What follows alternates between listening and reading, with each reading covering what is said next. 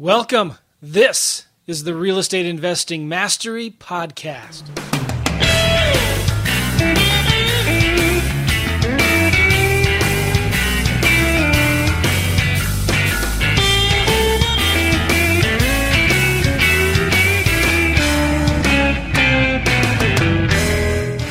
Hey, everybody, welcome. This is the Real Estate Investing Mastery Podcast. You're in for a cool treat because we've got a special guest. His name is Paul Moore from Wellings Capital, and we're going to be talking about creative real estate, one of my favorite, favorite topics. Okay.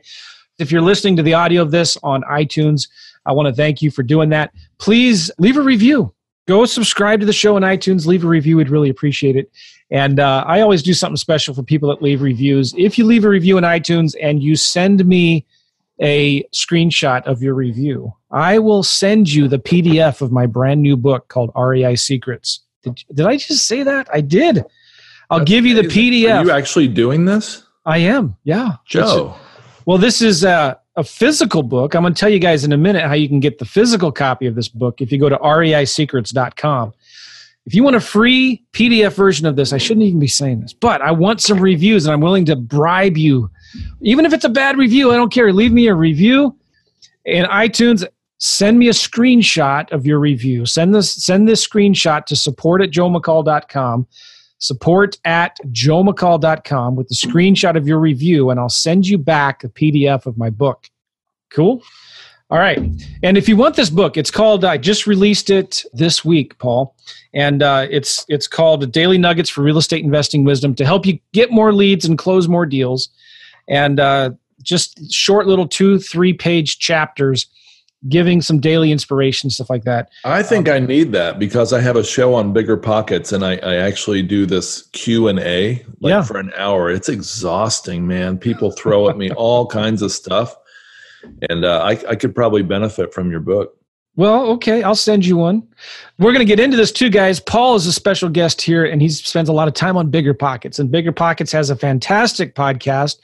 They probably have 300 million times more listeners than we do.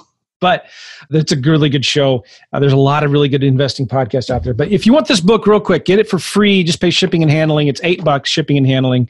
Um, it cost me about ten or eleven dollars to print and mail this thing. I just wanted to keep it affordable, but I'll send it to you for free. Just pay the shipping of seven bucks at reisecrets.com. reisecrets.com. Okay, cool. Great. Paul, welcome to the show from Wellings Capital. Hey, How are you, sir? I'm so happy to be here. I'm doing great. Awesome. Thank you. Thanks for being here. You were recommended from a friend, and uh, I looked at your bio. I looked at your information. I mean, you've been in the business a long time. You've got a lot of experience. You're active in the Bigger Pockets community, um, which is an amazing community. And uh, I'm honored to have you on the show. I'm glad you're here.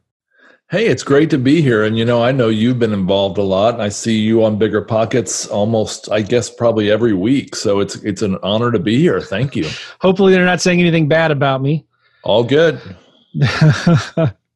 All right, cool. So, Paul, what do you do? Talk about how you got started in real estate uh, a few years ago. Yeah, so I sold my company in 1997, and um, once I sold that, I had way more money than I had since, and I thought I am an investor now, and uh, I actually was a speculator now. Oh, which, yeah. you know, investing is when your principal is generally safe and you've got a chance to make a return, but speculating is when your principal is not at all safe and you've got a chance to make a return. And speculators are some of the wealthiest people in the world, but they're also some of the brokest. Is that a word? And some of them I was one of those guys pizza. at one time. yeah. And so there's nothing wrong with delivering pizza, by the way. But anyway, seriously, um, it's uh, it's it's okay to speculate as long as you know you're speculating. But it's probably better to invest. And so we can talk a little bit about that today. But I made a lot of mistakes early on. I ended up, um, you know, I, I speculated a lot and I invested some and I ended up two and a half million dollars. I had a million and a half in the bank in '97. Exactly ten years later, I had two and a half million in debt, Oh, and that was going into the Great Recession of 2008. And uh, had a lot of fun with that whole process. And I ended up completely debt free, even paid off my house 13 months later. But that's a story for another show. So, I oh went, well, wait a minute. No.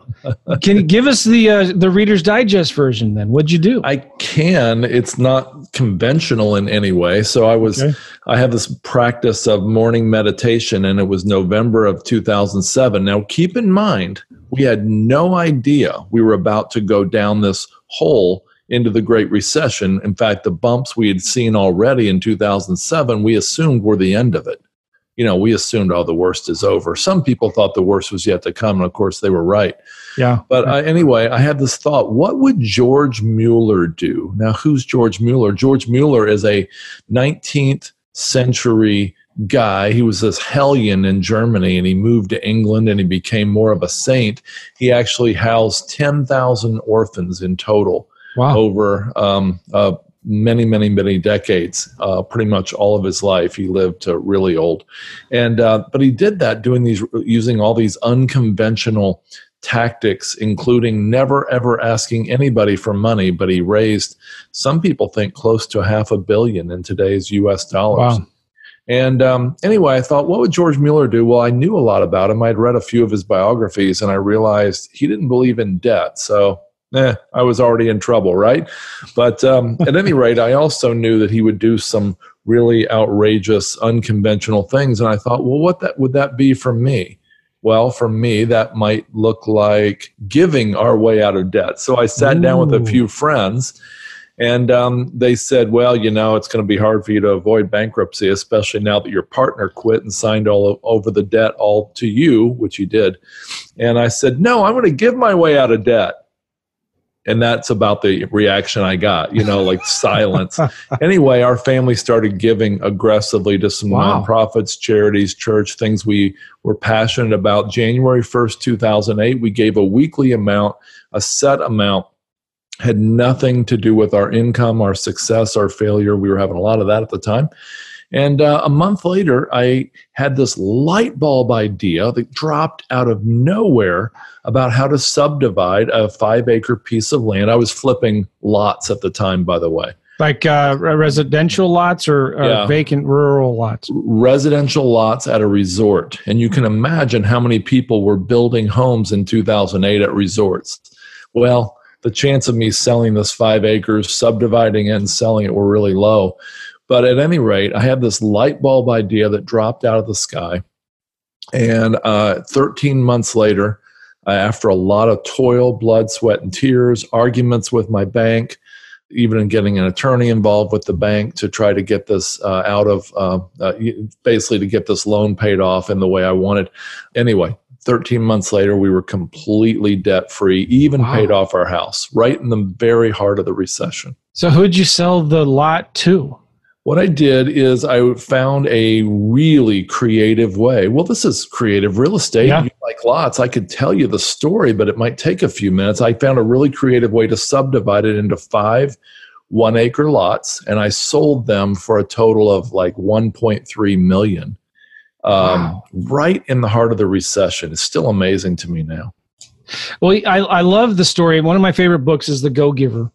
And uh, I am a, a big fan of being generous. And uh, I've seen in my own life.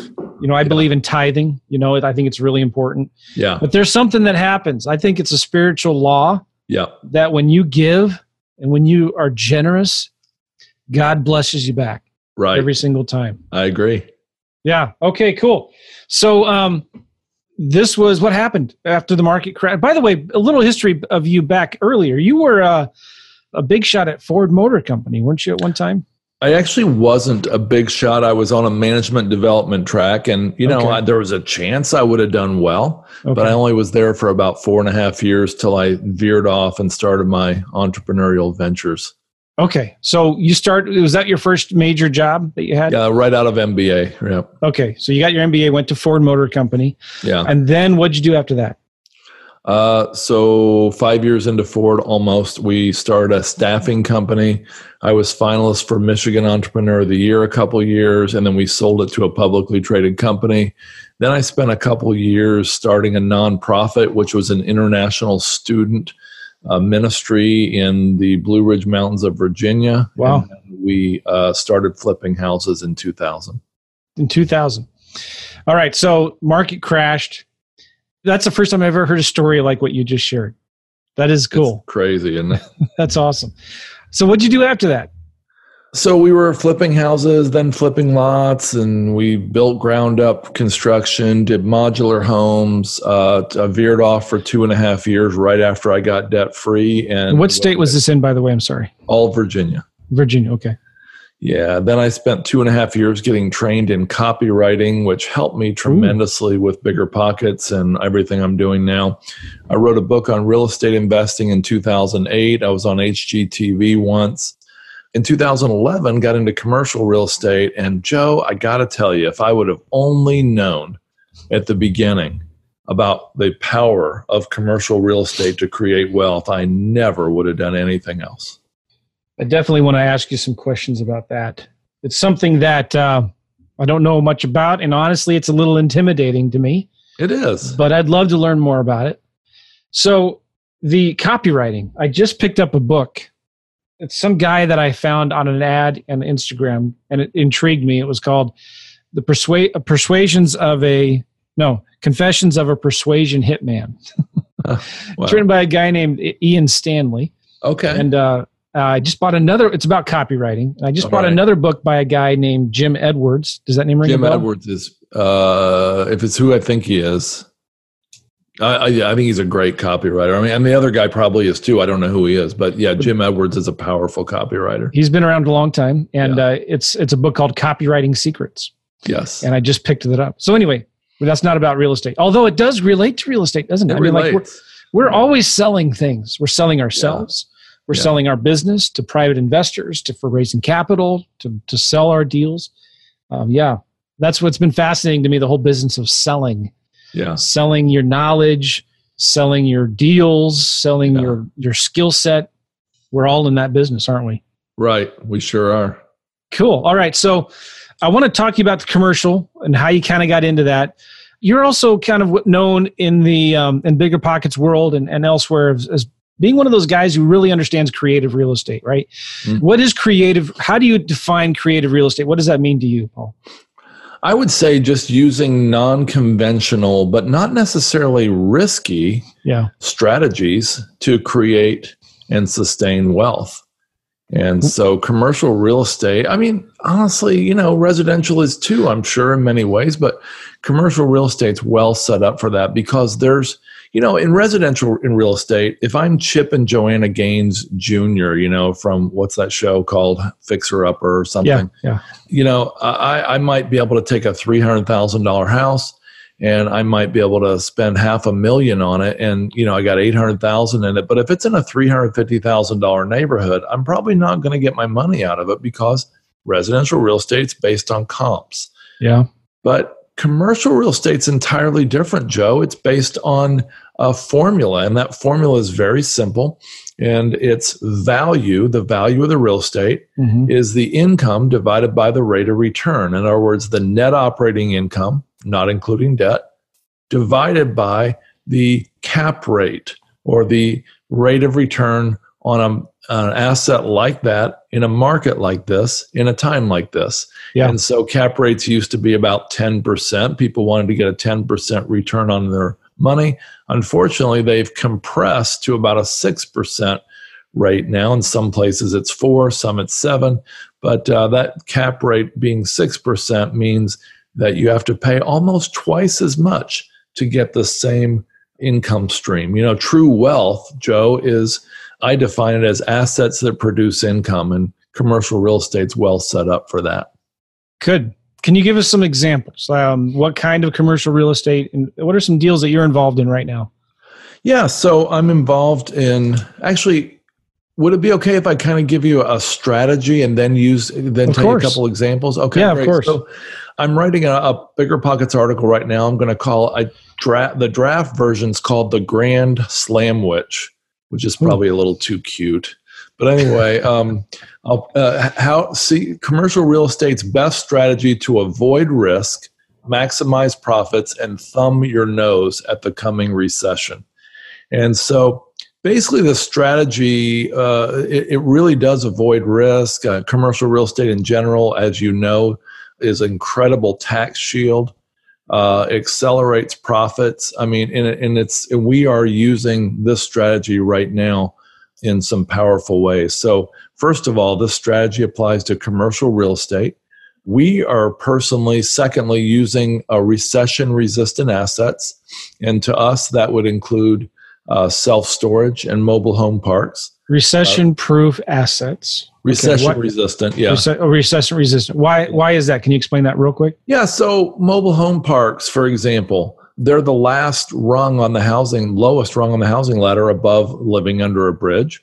And um, there's a real affordable housing crisis. I yeah. mean, jobs are paying less, and hours are being cut since you know since the uh, healthcare yeah. laws. And you know, Joe, 10,000 people are turning 65 every day, but six out of 10 have $10,000 or less saved for retirement, which is stunning. Mm. And um, a lot of those people do have home equity, though, and they're willing to trade it in to buy uh, a used or new mobile home and slash their costs to, you know, two to $400 a month in yeah. lot rent. Yeah. And so mobile homes are largely recession resistant. Self storage, you know, they do well in good times because people need a place to store their extra stuff.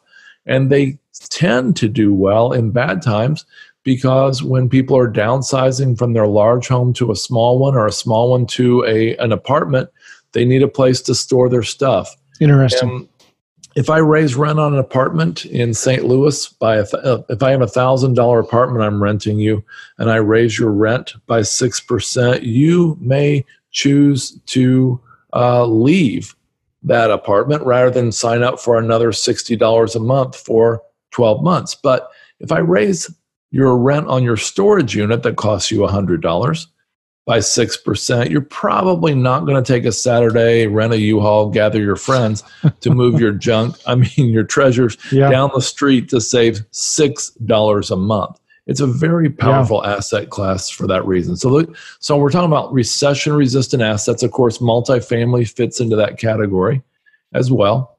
A third part of the strategy is acquire from a mom and pop.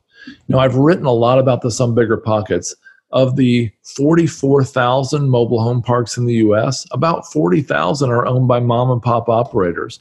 How say that say that number again? About 90% of the wow. 44,000 mobile home parks are owned by mom and pop operators. Serious.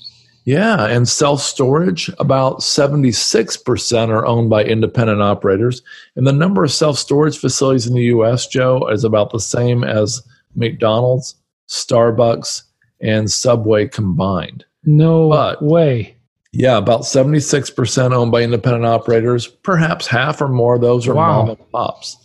And so mom and pops don't know how or don't care or don't have the resources to maximize income and raise the value.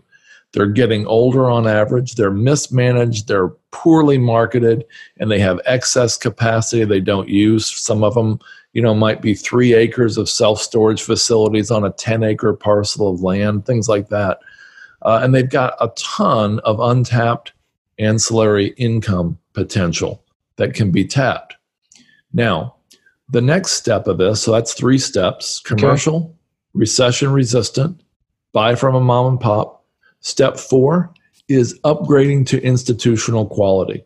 And basically, that means just, you know, maximizing value, adding ancillary income. Here's a quick example at a self storage facility, without spending any money, you can add U Haul and listen to how it affects value potentially. So, we just invested in a Grand Junction, Colorado uh, self storage facility, and uh, we added U Haul.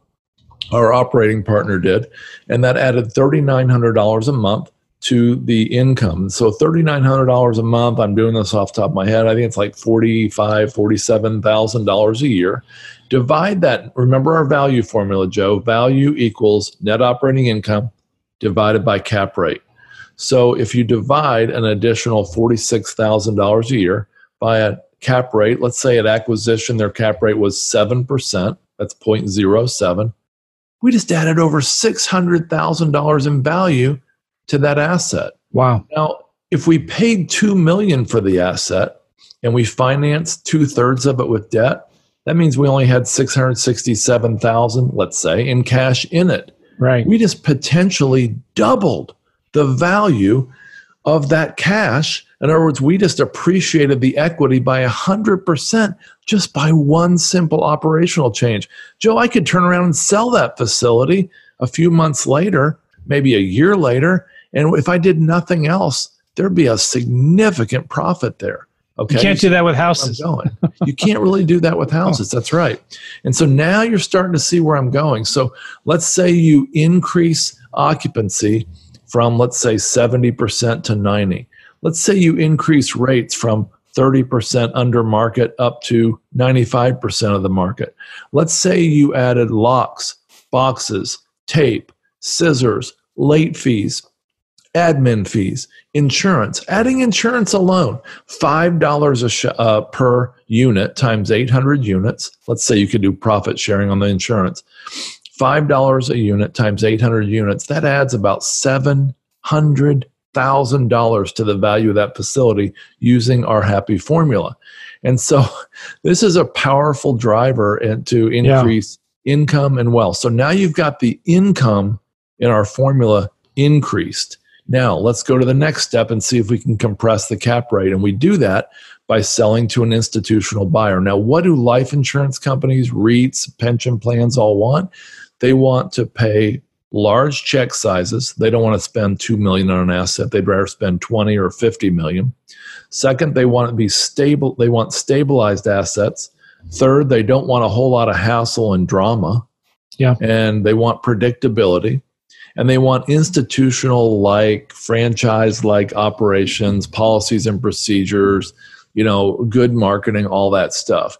And so our operator takes this poorly run asset, turns it into a great asset, and then to get large check sizes, they put a portfolio of these same assets together, maybe five of them, and then they can get what's called a compressed cap rate. So, in other words, the denominator of our formula goes down from, let's say, 7% to, let's say, 5%.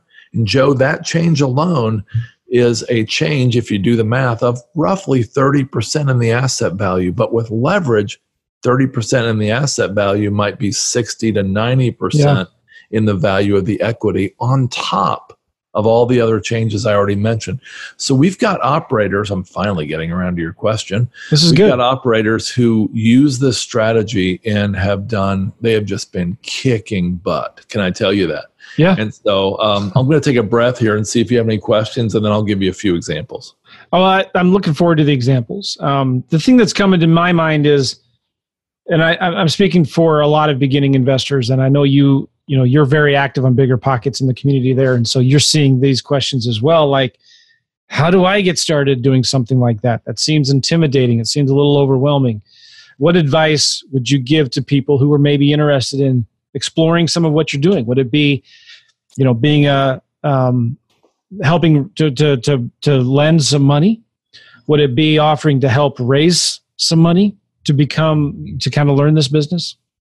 Yeah. So um, in my bigger pockets article, I'm saying you know you can do this yourself. You could do this strategy, but you're going to need access to equity, access to debt, a team that knows how to do it. You're going to need to set up an acquisition strategy and have the discipline to follow through on finding these mom and pops.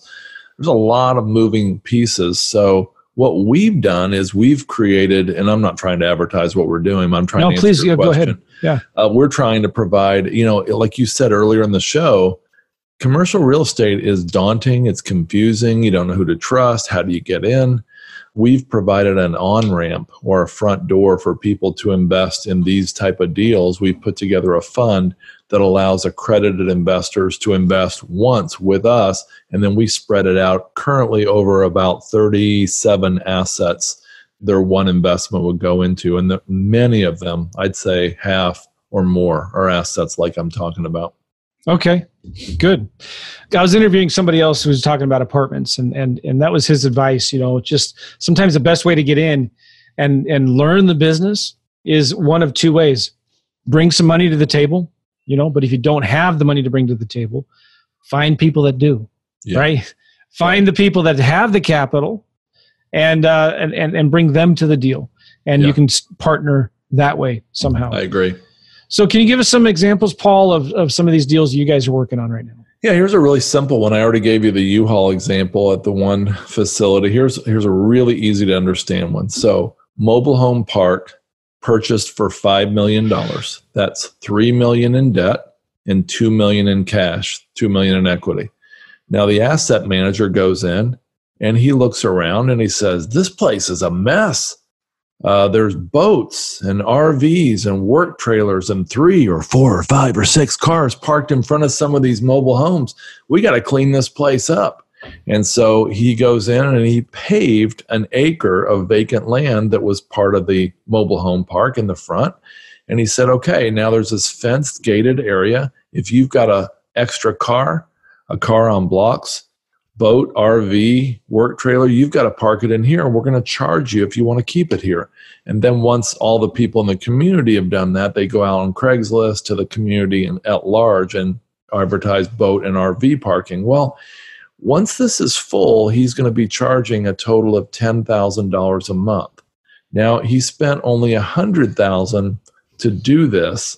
So $120,000 a year income, which is really pure profit on a $100,000 investment it's 120% annual ROI. And that sounds really good on that piece of the business, but it's better than that because let's go to our value formula $120,000 in income divided by a cap rate of, let's say, 6%. 120,000 by 0.06 is $2 million in additional mm-hmm. value. Well, hold on. He only has $2 million in cash in this. He just doubled the value of his equity.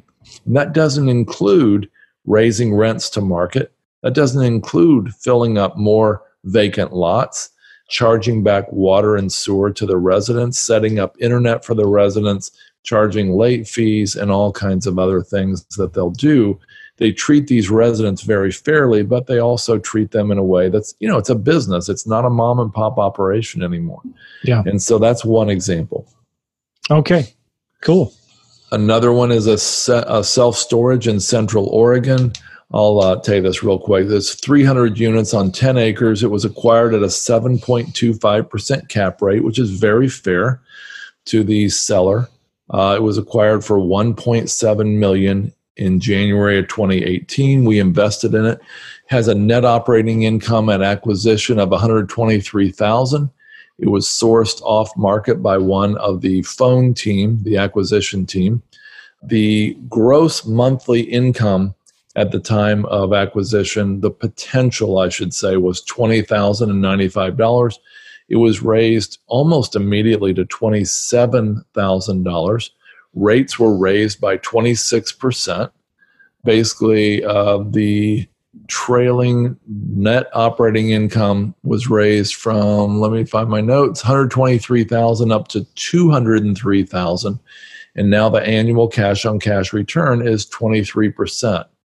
Now the value of the facility at this time remember it was 1.7 million at acquisition now it's 3.25 million and so by selling it next month, which we intend to, though there's no guarantee it'll go through, it's under contract for 3.25 million. That's providing a 104% IRR and a 3.7x return on invested capital. In other words, a 270% return on the equity in less than two years. It's amazing. I mean, these are big numbers. And I just want everybody to understand this formula. It's a really simple but powerful, incredibly powerful formula.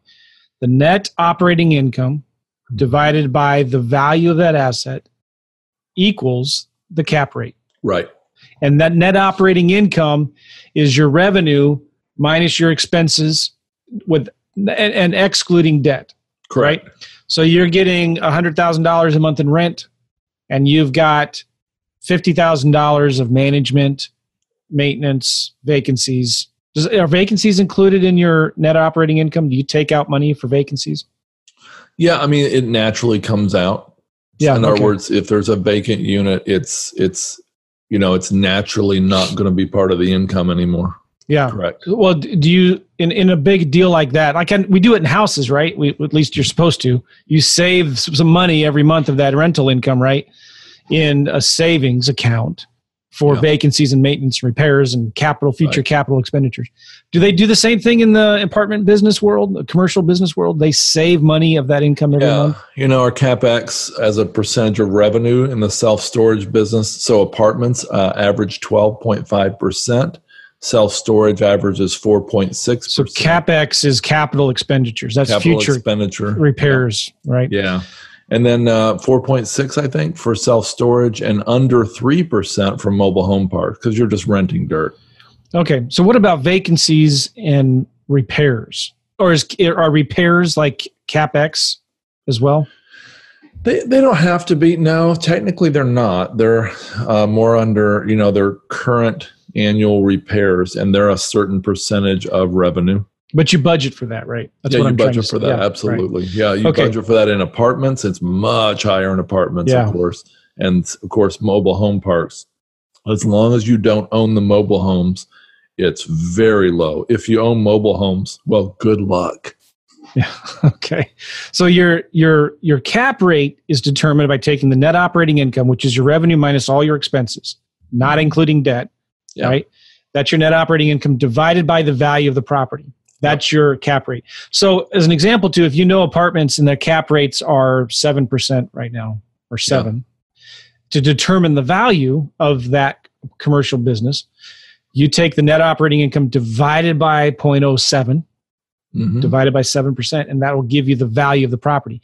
So, what we're talking about here is if you just increase that cap rate stays the same, but if you increase that net operating income just a little bit, it has a huge impact on the value of the house. Of the, It has a the- of the- huge impact on the of the value of the asset and a larger impact on the value of the equity. So, Paul, here's a question I want to ask you about. Like, okay, it increases the value, but to who?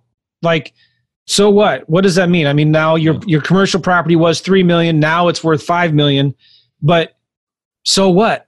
Really? Because like your property is really only worth what another person's going to pay for it Yeah, if you sell it, ever sell it, right? right. That's so right. Why does it matter? Talk about this. Um, why does it matter if you bought it for a million and now it's worth five million dollars, let's say, or you know, three million dollars? So what? What does that do? What does that mean? Well, I mean, that provides the uh, appreciation to the holders of the equity. You know, bankers make a lot of money and they're very wealthy, but they don't get to share in this upside. They just get the interest on the loan. And of course, the shareholders, the equity holders, get this leveraged return that I just mentioned 270% in one uh, example and 100% in the earlier example.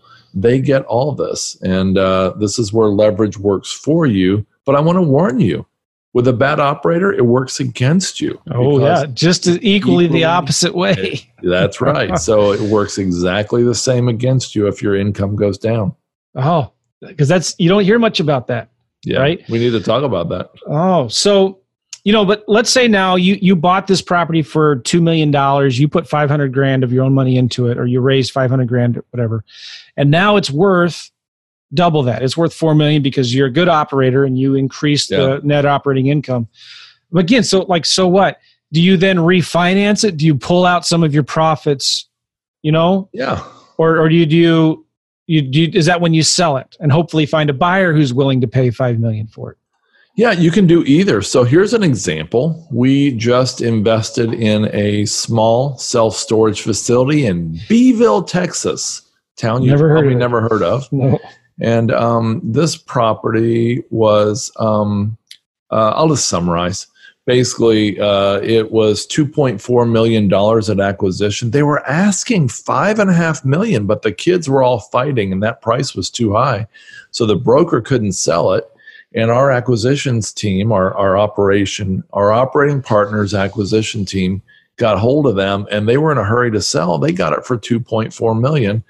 Well, basically, since March to now, what's that, seven or eight months? They increased the income and they stabilized this property. And the value of the property is now up from 2.4 million. They've got an appraisal for a 4.6 million on it now. So what they did is They bought it for cash, they improved it for cash, and they went in, they got a $2 million debt for the first time on it. Well, guess what? That means they only have roughly half a million dollars in cash in this.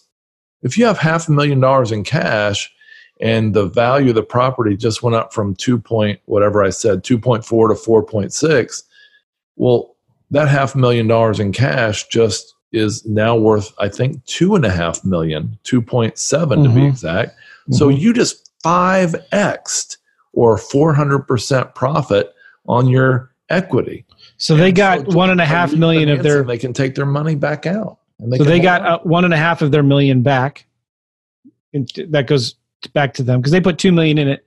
They paid. They put two point four in it in cash, and they got two million of it back. So they only okay. have four hundred thousand net in it. Let's say. So then, but now they also have a note on this property, right? right. They have a debt on that property. Right. Mm-hmm. So could they refinance it again? Because some people do this; they just yeah. refinance it every year, a couple years, right? Yeah, they could. They could refinance all their cash out. That sounds pretty risky to me. Would well, let's say they got two point. Okay, so if they take, let's say it's worth four point six million a year for now. Let's say they can't raise the income anymore. Well, if they now refinance it, let's say they would have not refinanced it at two million, but they refinanced it at two point five million. So with closing costs and everything, they're dead even. They have zero cash left in it. Well, 2.5 divided by 4.6, I I don't have a calculator in front of me, but I think that's only 55% or so loan to value ratio. Not too risky. Okay, good.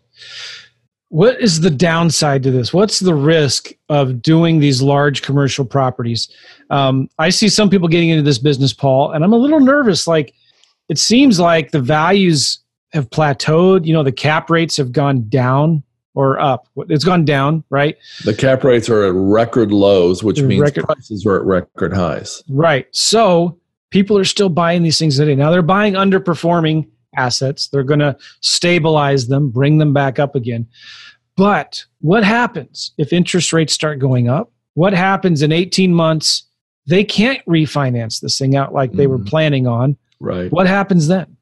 Yeah, so this is one of the advantages to long-term debt. I mean, one of our operators. Oh, that's good. Most of our assets. That's really good. Yeah. Long-term debt is what we're talking about. Okay, but yeah, ahead, yeah, there's more to that than meets the eye. Let's talk through this. So, if I'm a long-term holder of debt, let's say I have a fixed interest rate with Fannie Mae or Freddie Mac tw- uh, for 10 or 12 years, which we do on our apartments right now, and let's say that over the next eight years, let's say interest rates go up significantly. Well, likely, and you know, I can't prove this in the time we have, likely rents, there may be inflation and rents mm-hmm. will go up at the mm-hmm. same time. Now, at the end of some time, let's say those interest rates compress again back down to 4%. Guess what? Joe, it's likely rents won't compress along with them. And so the advantage to somebody who can hold out through that 10 or 12 year period is that now they've increased revenue. Their interest rates have gone up and then down again, but they don't care that much. The cap rate has gone up and then down again, and they care a lot because now their income's higher. The cap rate's back to where it started, and oh my goodness, huge profit potential over that long-term hold. Would you say it's it's a smarter investment decision when you're buying commercial properties like this to stay in the median affordability index? You know what I mean by like you're staying with properties that are in medium price rents, B and C neighborhoods instead of going out to the more premium expensive areas. Does that make yeah. sense what I'm saying? Is that yeah, smarter? Um, I think it's it's likely to be a smarter move. There are some assets that are, you know, that I mean, where it makes sense in Class A areas, but generally the strategies I'm talking about are the you know better in Class B. I, I don't really like Class C areas, but unless it's a C plus area that can be brought up into a B. Yeah. Good. Paul, I lost track of time and we're 10 minutes over. And uh, I, I, this has been a really interesting conversation. I know you got to go real soon. Can I just ask you a few more questions about your book? You've, you've written some books. Mm-hmm. Uh, you're active in Bigger Pockets. I just Googled you, and uh, you've got videos, you have podcasts, you have blog posts and articles um, on the internet. some really good stuff. I'm, I'm looking forward to reading them. Where can someone go to get more information about what you're doing, Wellings Capital, and, and the articles and stuff that you read? Yeah, they can go visit me on Bigger Pockets. They can check out my podcast. I've got a wealth building podcast called How to Lose Money. Would love to have you as a guest. Cool. Uh, howtolosemoney.com. But the, is that a compliment? To be, no, I mean, is that a good thing to be on your show? Money. No, not really. But no, it's it's basically from it's it's a super successful people telling us their stories of how they lost money along the path and how they learned from that. Mm. Uh, but the best way to reach me is at my website. It's wellingscapital.com. That's W E L L I N G S capital, wellingscapital.com. I also have a book called The Perfect Investment, and that is on Amazon. And I'm going to have a book called The Book on Self Storage, which mm. should be hmm. published by Bigger Pockets next year. Excellent. Good for you. That's a big deal. I hope so. That is a big deal. I would think. I mean, their audience the bigger pockets is huge. Yeah, huge. right. Did you go to the last conference they just did? Yeah, I spoke there in Nashville a few ah. uh, six weeks ago. How about you? I wanted to go. I couldn't make it. Was it a good oh, event? Yeah. It was great. It really was. I mean, the the the uh, the hotel, you know, the hotel, the facility was wonderful, and it was just a fun place to be in Nashville. You know, those guys are good. I, I've had Brandon on my show before. Yeah. Um, I've only emailed Josh a little bit, never really talked to him before, but those they're good guys, really good yeah, guys. They are. It's a great community that that uh, is over there. Um, right. Paul, thanks for being on the show. I know I, I pushed you past your time. I apologize. I was the one who started late. But no, this has been great. I really enjoyed being on here. It was a real honor, Joe. We'd love to have you on our show. Let's uh, let's catch up again soon. I'll, I'll send you an email, Paul. Okay, right. my friend. Hey, it's been good. Thanks a lot, guys. Hey, listen, go check out the show notes, the transcripts, all the links that we just gave you, the books and things like that that Paul talked about. They're on the podcast website at realestateinvestingmastery.com or just R-E-I-M podcast.com. Get the show notes, get the transcripts, get the links, okay? Um, and or, or meet Paul at wellingscapital.com. We'll see you guys later. Take care. Thanks again, Paul. Bye-bye.